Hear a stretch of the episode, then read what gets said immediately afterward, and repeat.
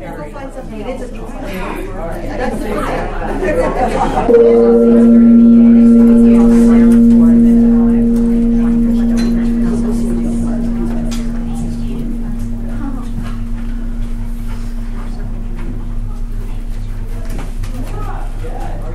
So you guys are the ones who wanted to do something about feeling chaotic upon arrival, right?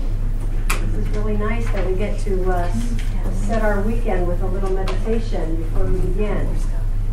Before we begin receiving. Receiving is a, a big issue for me in recovery. Um, for those of you who I don't know, let me just tell you my name is Judy, and I'm a recovering compulsive overeater. I've been in this program since 1974, and I'm maintaining an 85 pound weight loss. And I still go to meetings. And I do have my before pictures up here if you want to see them, so you can come look after. When I first came in, anybody who walked up to me, the first thing I said is, How much weight you lose? How much weight you lose? and I didn't want to talk to anyone who hadn't lost 100 pounds, because I came here to lose 100 pounds, and uh, I didn't really feel they had any credibility. This was long before the days when more anorexics and vomiters came in, and so there were all, you know, all kinds of different body shapes and different relationships with the substance. So, um, what I'm supposed to do here is lead a meditation workshop, so that's what I'll be doing, which means that I'll talk a little bit and then we'll do a little meditating and uh, then maybe we'll talk with each other about what that was like. Um, when I when I came here, I had no interest in spirituality or meditation. I was uh, very psychologically aware. I was already a very successful therapist. I was an alcoholism counselor, uh, so I knew a lot about these illnesses. Uh, but actually, everything that I knew helped me give elaborate explanations for why I was eating. I could stand in front of the fridge and explain to you why I was eating. I think while people are still coming in, I'll stand up, okay? And then when we go to meditate, I'll sit down. So, um,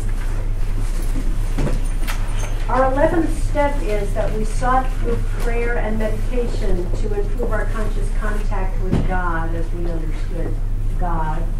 And uh, I was very, very rebellious when I came here, and I, I said, I said to my first sponsor, I said, I like everything except the spiritual part. I just don't like the spiritual part. And she said, Well, there is no spiritual part. It's 100% a spiritual program. There's no spiritual part. So over the years, I've come to find out how much truer that is than I thought at the time. At the time, when she first said it, I said, "Okay, we'll let that pass." You know, I'm not going to let that be a stumbling block because I wasn't going to let you drive me out of here. Um, but since that time, I've spent uh, time in Buddhist monasteries, and I've lived in India and Burma. Slept on a floor in, in, in a monastery in Burma with the rats running back and forth across my head. and I said, well, if these monks can do it, so can I. Um, there's a, a, Zen patriarch who wrote a very interesting thing uh, that I'll send to you if you want to email me. But uh, one line is, the great way, meaning the way to enlightenment, the great way is not difficult for he who has no preferences.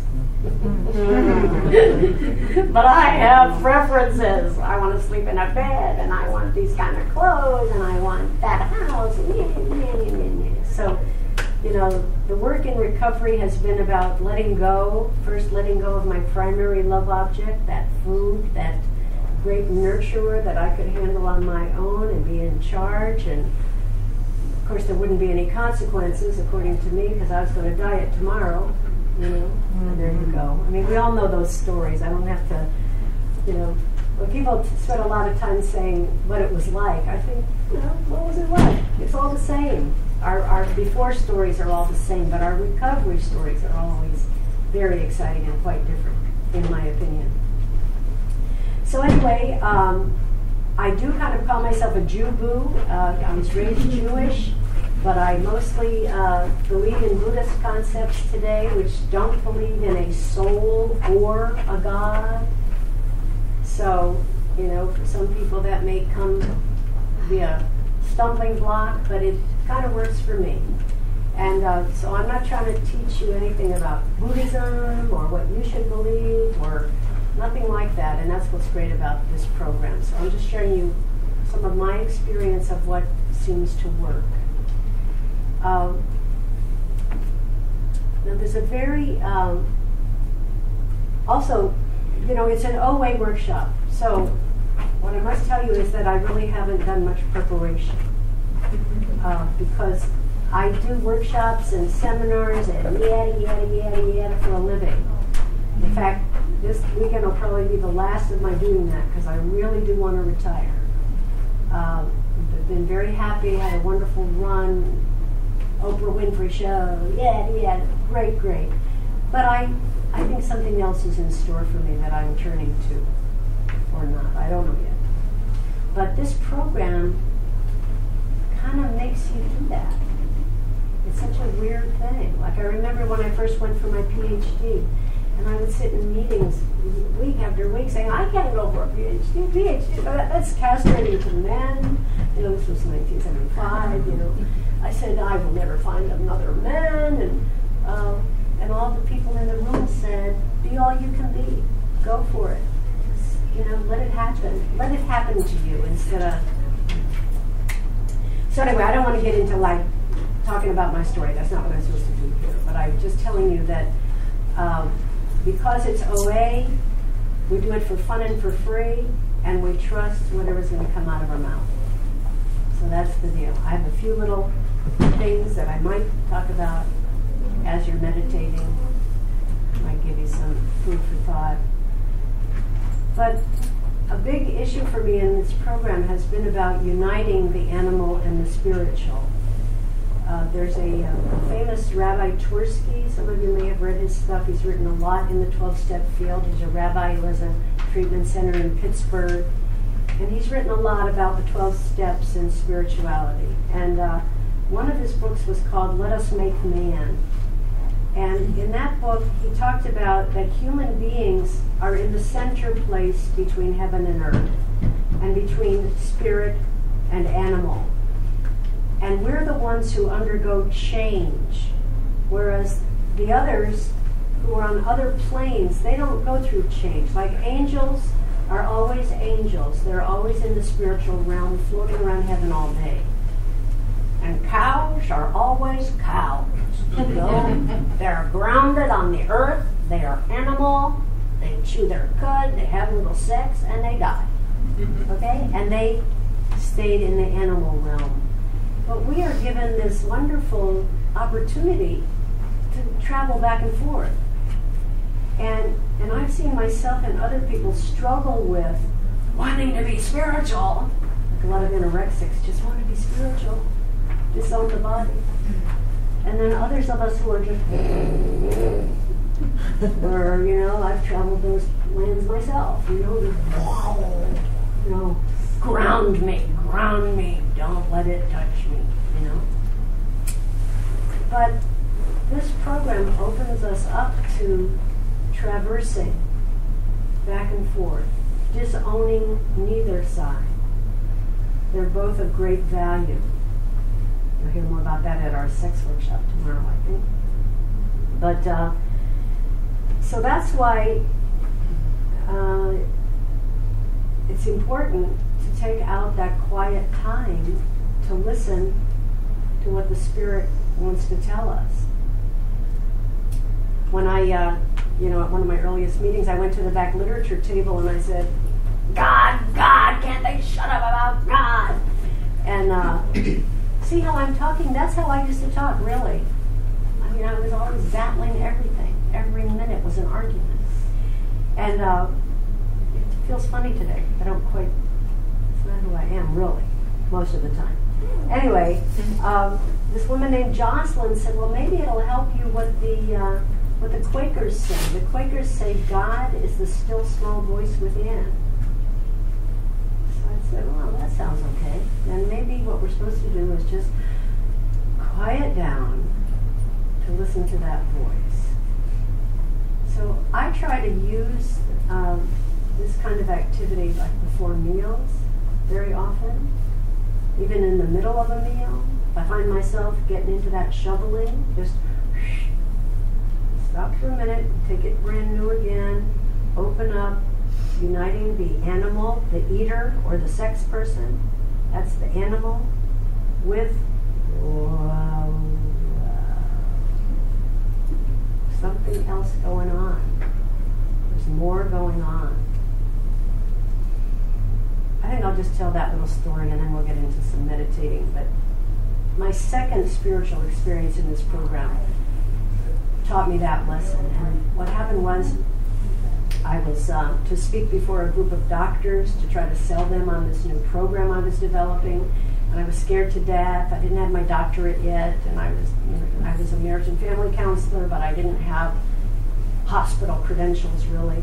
And uh, so I really prepared. You know, I just trusted my brain, my total brain, my great brain, and I I had slides. We didn't have PowerPoint at that time, so I had slides and I had flip charts, and I had my three by five cards, and my card said, "Flip the chart," and then.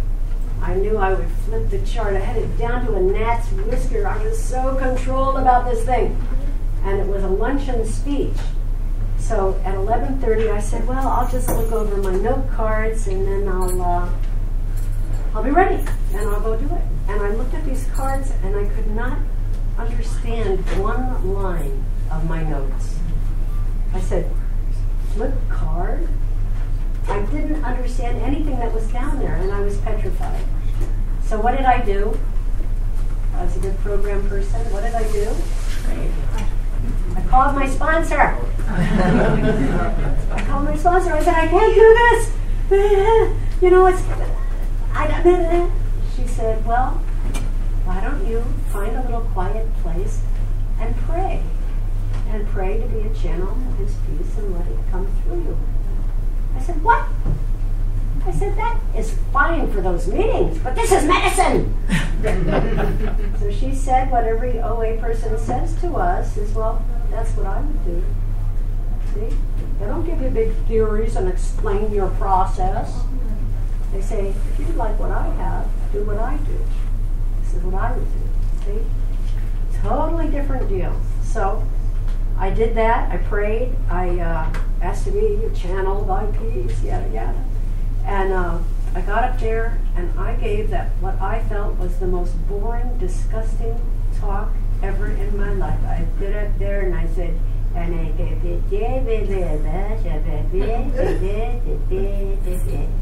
that was my experience of it. In my mind, I was standing behind saying, kick it in, kick it in. You know, I had all my New York huckster ready. I had jokes. I was going to tell the right point to make the right emphasis to win them over. None of that, just blah, blah, blah. So I was very disappointed, and uh, I lived in San Pedro at the time. I was just telling someone that I got recovery in San Pedro, and I went to a meeting that night in Torrance, and I just reeled at everyone in OA. I said, I knew this was going to happen. You made me into some kind of California surfer, dope smoking. you, know, that, you know, you took all my New Yorker out of my head, and you just made me bleh. Very aggravated. Well, the next day. Uh, the first nursing station, the nurse said, Wow, the doctors loved your talk. Can I get training with you? and then the next nursing station, they're saying, Wow, we heard about your program. And I, I was petrified. I was like, out of my mind because the world saw things so much differently than I saw them. And I had to do a lot of work on this. And my sponsor said, You know, you prayed to be a channel. And someone knew what that audience needed. And they were doctors, and they wanted, just like Jack Webb, only the facts, ma'am, only the facts. They didn't want any hype, they didn't want any sales pitch, they didn't want to know how impassioned I was about the thing, and I was a fellow sufferer. They didn't want any drama. And that's what I delivered. So I wasn't entertained, was I? But effective, right? So, see, my sponsor said there's more going on than your little brain dreams of, you know? And that helped me then for the rest of my recovery is like, I don't know what the hell's going on. I don't know what the audience really wants to hear. It's not, it's a participatory thing that we, it's mutual. So we're all doing this together. You call out what you want and it, there's a bigger energy happening. So, so with that, why don't we sit for a bit? And um, I'll just give a few little basics about meditation. But believe me, I am not an expert in meditation. And every time is different. Okay? Just like when you exercise, your body is a different body shows up every day, and your head shows up different every day too. Some days you can actually achieve a bit of serenity, probably. But many, many days it's monkey mind swinging from the tree. You know, it's just like when people say, you know, want to argue about calling a sponsor. I say, you know, it doesn't matter who you call, and it doesn't matter what you ask. The healing ingredient is that you ask. That's where the healing happens. The action. Well, it's the same in meditating. What happens? The, they, the, the, miracle is when you sit down and, and invite your inner voice, and I'll give you a few minutes here, talk to me. So that's what we want to do here now. I think we want to sit and ask, invite, invite your inner voice to talk to you. And you might want to have the intention of, I'd like to set a course for this weekend of what I might be interested in receiving. Put yourself in a receiving mode. A lot of times when I work with people, I ask them to take a cup and put it in their purse and carry that cup around all day, an empty cup, so that when they go into their purse for something, they're reminded that they want to get filling, that they want to be in a receptive mode, not giving out, but taking in. So I'll do some talking.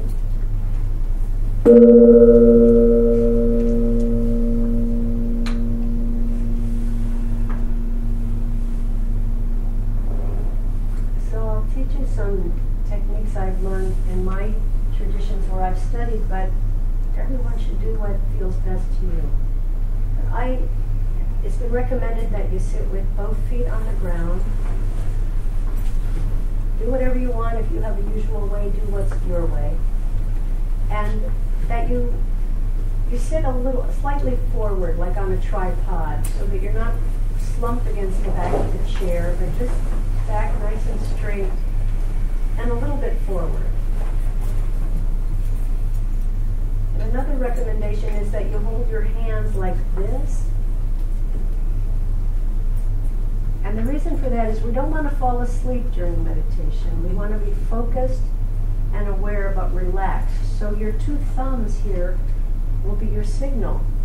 Like if you just happen to notice that your thumbs have fallen aside, fallen away, you got a little too relaxed.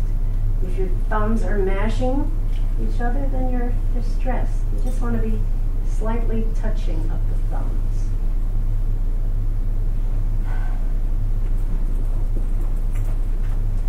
Also, I keep my eyes open and look down about a 45 degree angle. Head is up straight and looking down. If you like closing your eyes, close your eyes. For me, I'll tend to wander off more. And one reason I do with eyes open is because I want to carry this out into my world. I want this kind of a focused being to be out in my world, that they're not closed off from one another. So that you can stay looking down, aware of your periphery, but keeping gentle focus. Eyes, eyes with soft focus.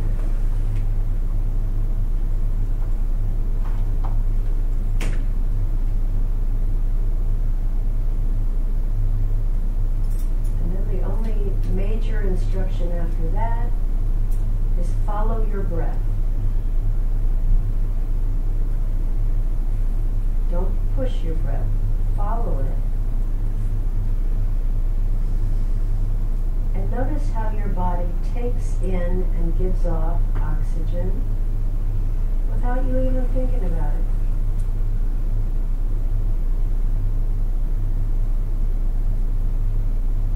About 12 times a minute.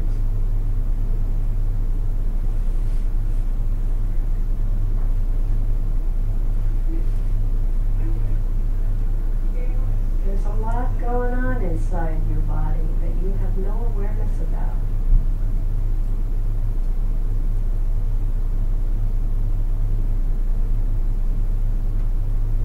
In fact, all of this life is about developing awareness inside and out.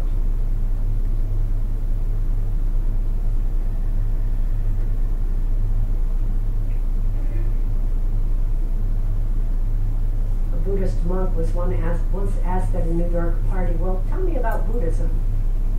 And he said, well, do you want the long version or the short version? She said, well, it's a party. Give me the short version. So he said, well, the short version is pay attention.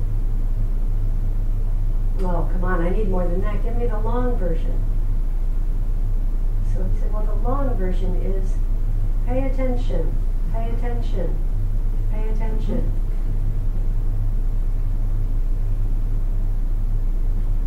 So I invite you to pay attention to your breath.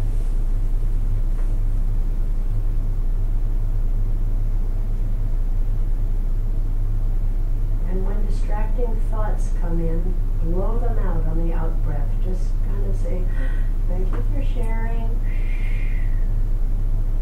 Deal with that later.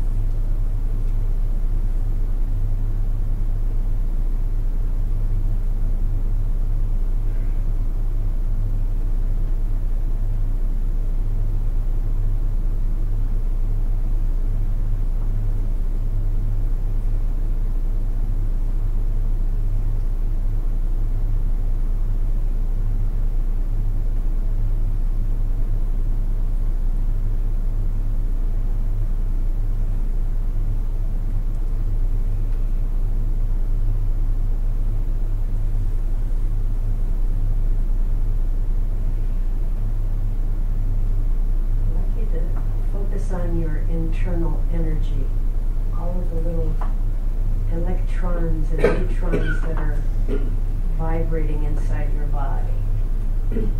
See if you can feel them down in your capillaries. The tip of your toes.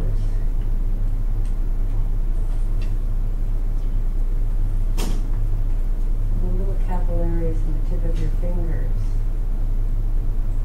Feel your energy.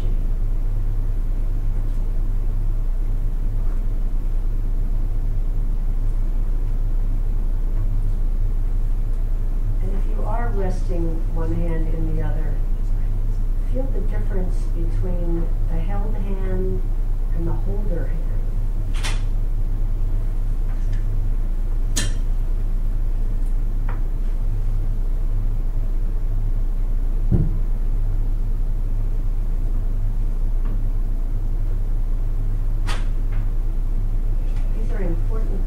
consider when you're eating. Who are you feeding? Where is that energy going? Food is fuel, energy. Where is it going? How is it going to be used on the planet?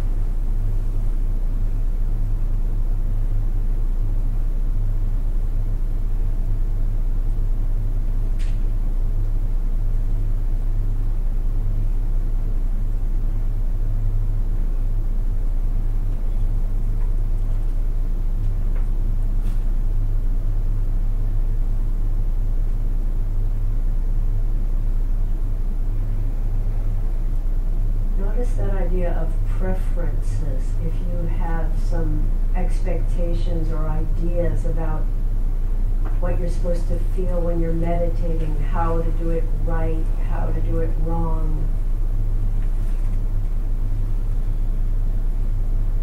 The results of meditation are best felt off the cushion.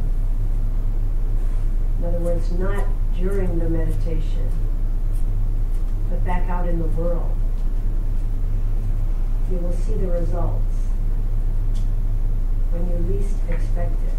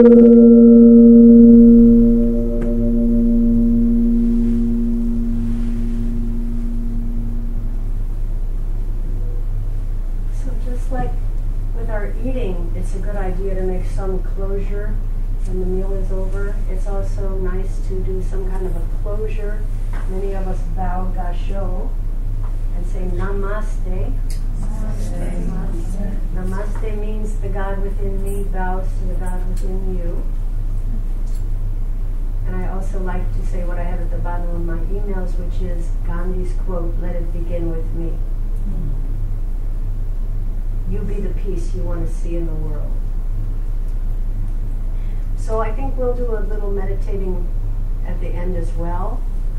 but I'd like to uh, open up to see what people want to say or comment about your experience.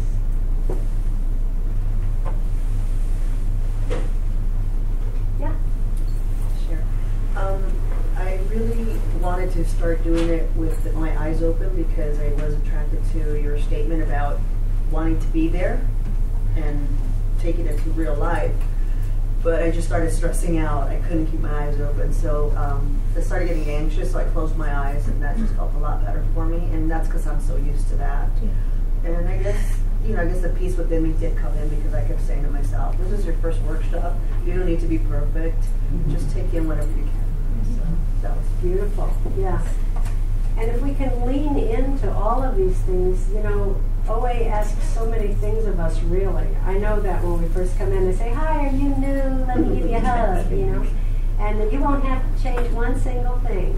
Just every single thing, you know. So, you know, if you looked at the whole picture, it's monumental. But, you know, what can I gently take on today? Just like if you do yoga, you know, just you get to your edge, just stretch a little bit, but not, don't hurt don't make it hurt. So when you started seeing it hurt, you said, well, let me go back to something that's gentler for me.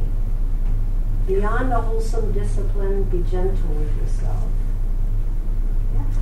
Um, I uh, don't meditate on a daily basis. I I just don't. But I, I always try to get to a meditation whenever I go to a retreat or a workshop because it relaxes me. And the other thing, I always close my eyes. It helps me focus more or turn loose. But I, um, I notice that I change my breathing sometimes too because normally I breathe with my chest, but when I meditate, I try to breathe using my diaphragm, and it seems like I can take in a lot more air and then push out a lot more, and, and somehow it feels more cleansing to me during that. Mm-hmm. And it's just something I always do during meditation. It's helpful for me. Yeah. One, of, one of my yoga teachers, his email is long exhale.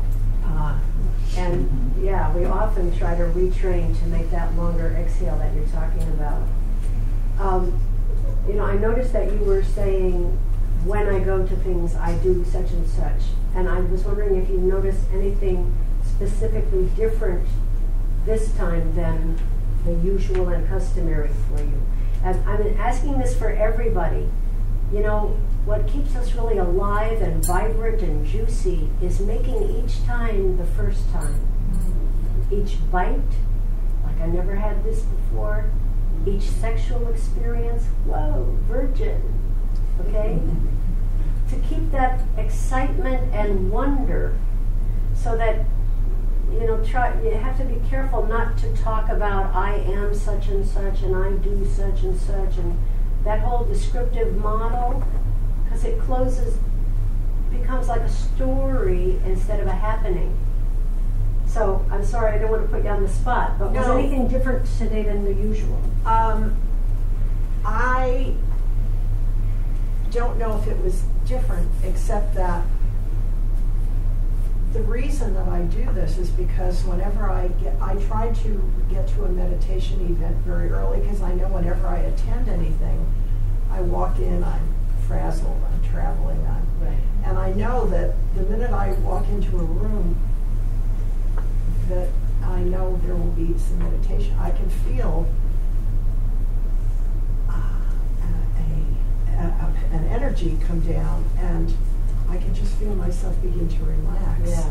And then I can get in the moment and be very open and I feel all my outside stuff just right. disappear. Yeah. And because you've had experience with it, you know that when you get around that energy that you can drop in to that place. Whereas some of us, and for me, when I first started, I hated being in these rooms with meditation and all that, if, you know, I felt expectations of how I'm supposed to be, and I was fidgety, and you know that you're going to go, and that's a nice thing.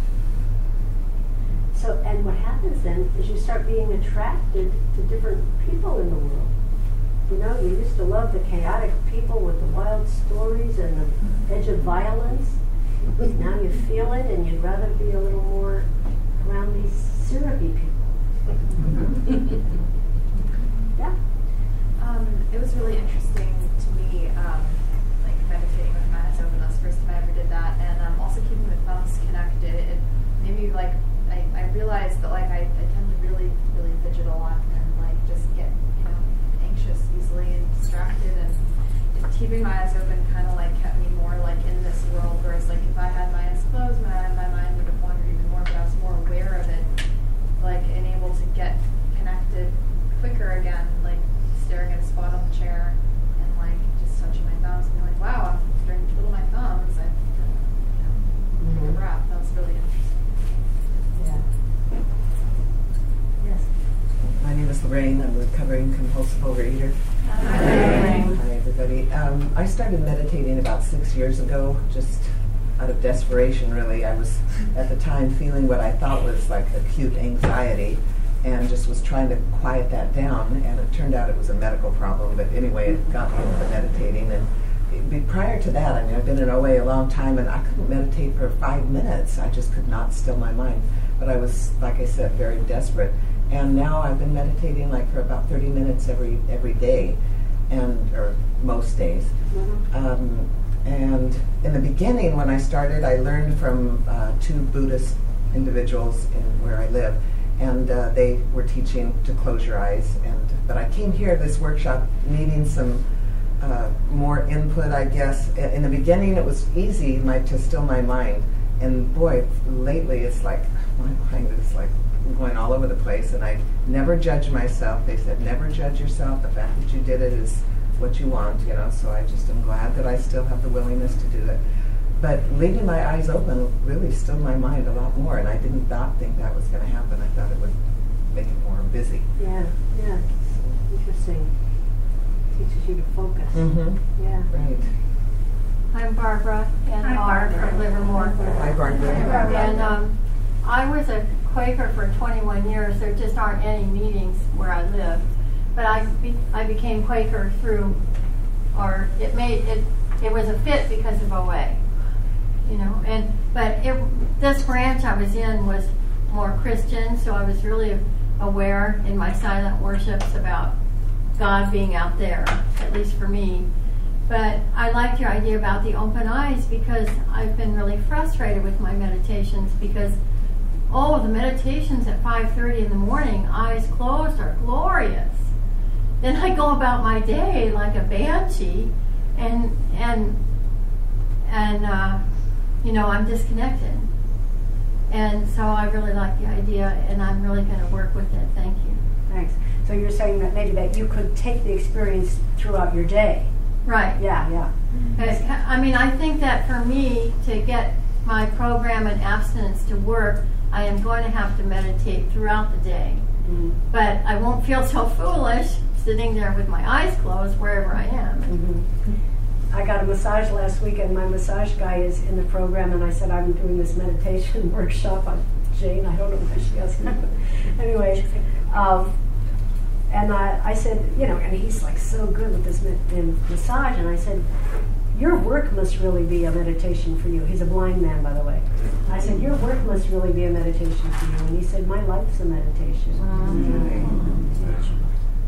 And uh, and I've had the experience, you know, if I've been frazzled and I'll be in New York City where I'll spend some time and it's sitting on a subway and I'll just take the pose. I'll just do the tripod and the hands and then I'm there. And the subway's clanging and people are whatever. So some days are better than others, you know, then other days it's nothing works, you know. Yeah. Jody, compulsive overeater from Hi, California. Hi. Um, I really appreciate uh, that you invited us and gave us permission to push out the negative thoughts because I wander and you know allow those things in, and there was distractions, and because of that, I could refocus and pinpoint back to wanting to be open-minded, back to wanting to be near my authentic self and be willing to take in rather than to put out. And so it was it was wonderful to give permission to get rid of those things. Yeah. you know. And they'll always come back. You don't have to worry. they always will show up. So it's just saying for now. For now, this is my focus, and I'll deal with you later. Hi.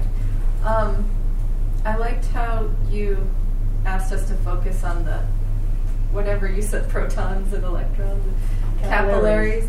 Uh-huh. Um, because uh, from what I've tried and from what I've heard, at least, and I'm sure there's many different theories, but um, the the mind will always be the mind, and like I probably won't, you know, get this serene, peaceful cloud as soon as I start meditating.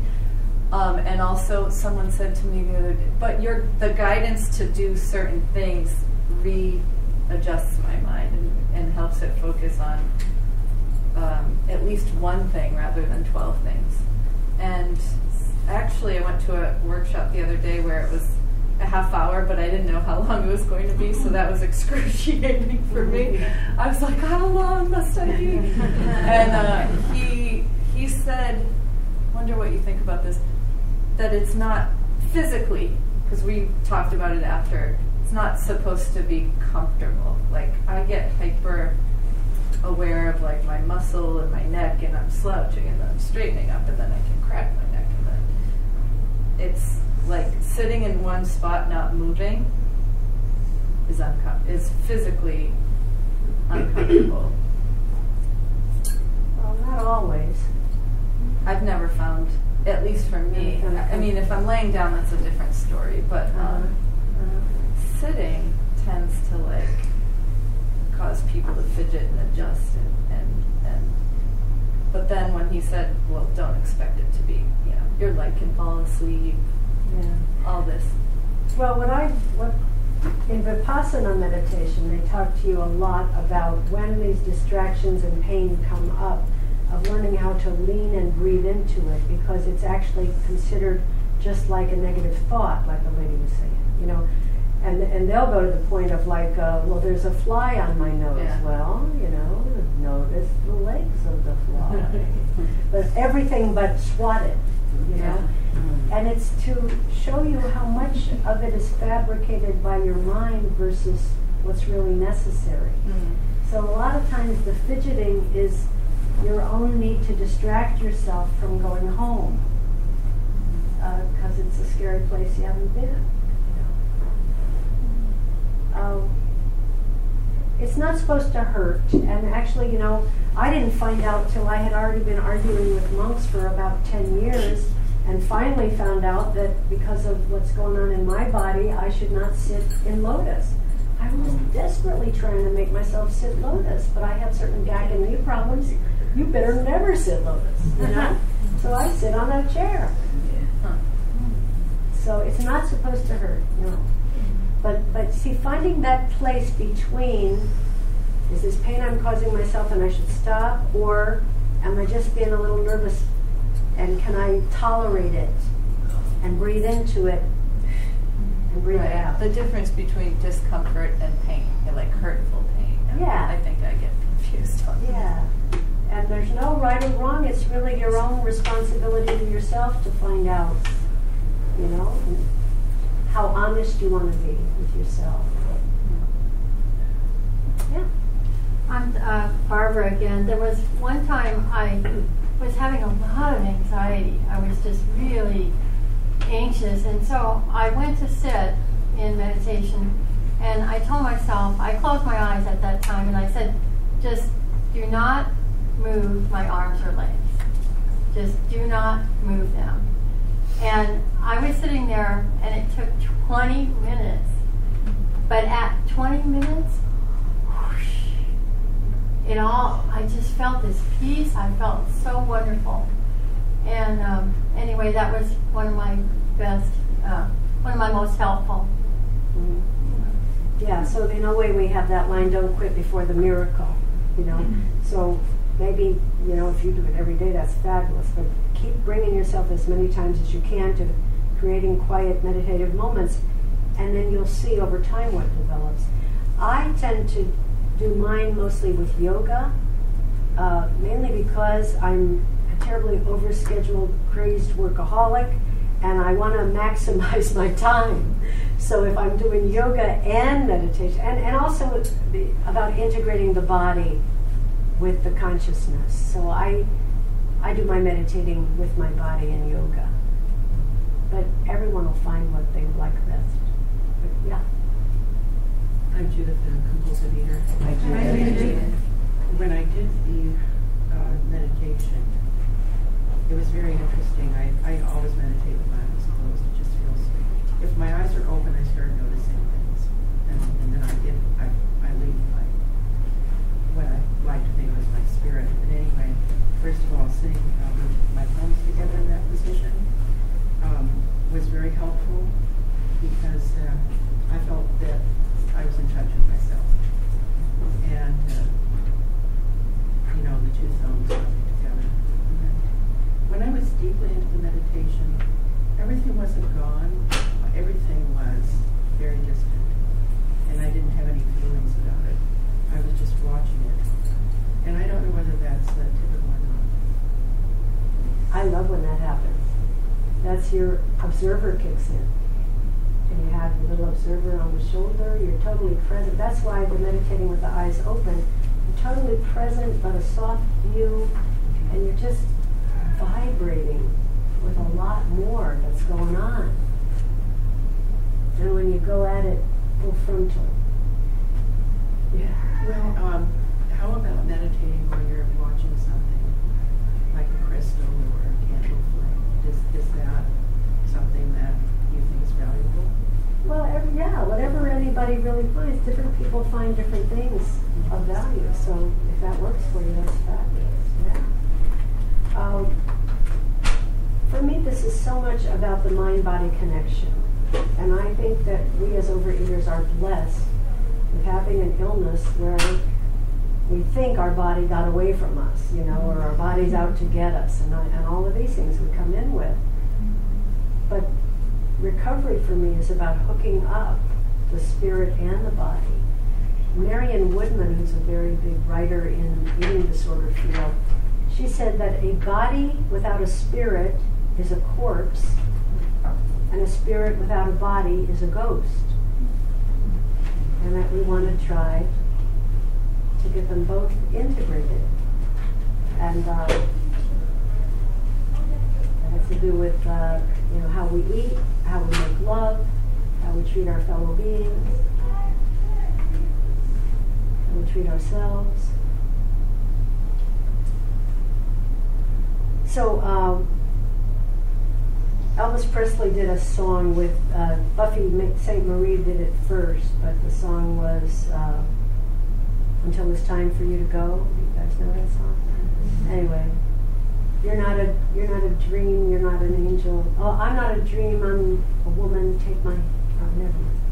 anyway, and he says, "I'm not a king. I'm not a this. I'm a man." And then we say, uh, "Oh God, I forgot it." Anyway, the last line of it is, "And here we'll stay until it's time for us to go." Don't ask why. Don't ask how. Don't ask forever of me. Just love me. Love me now.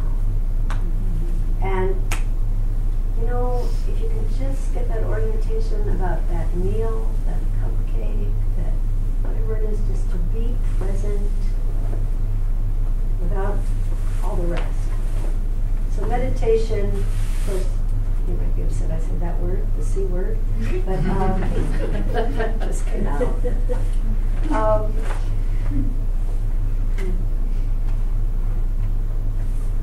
and then Elvis also, I use his stuff a lot, but Elvis sings a, a gospel song.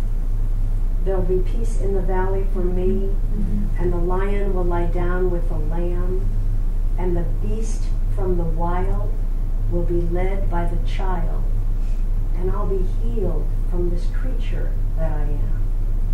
Hmm. And that speaks to my OA experience. I came in here as a creature, and you created peace in the valley so that I didn't have to keep fighting so much. So I hope that all of you have that experience this weekend of letting down the armor and letting it happen to you. And because I was so smart, and I've worked in treatment centers, and the smarter ones take longer, mm-hmm. but because I was so smart, anything that came in, I wanted to figure it out and categorize it. You know, in the Bible, that was uh, Adam's job was to name the animals. So God made humans so we could go around naming and categorizing and putting them in their boxes and right? So you can be here this weekend and open all that up and turn off that mind and that brilliant, brilliant theoretician who knows so much. Just kind of let her drool in the book. That's what meditation, sometimes I drool. And I don't even wipe it. And, and if you can do that, you'll have a, a great experience, I, I trust. So um, why don't we sit a little bit more, okay?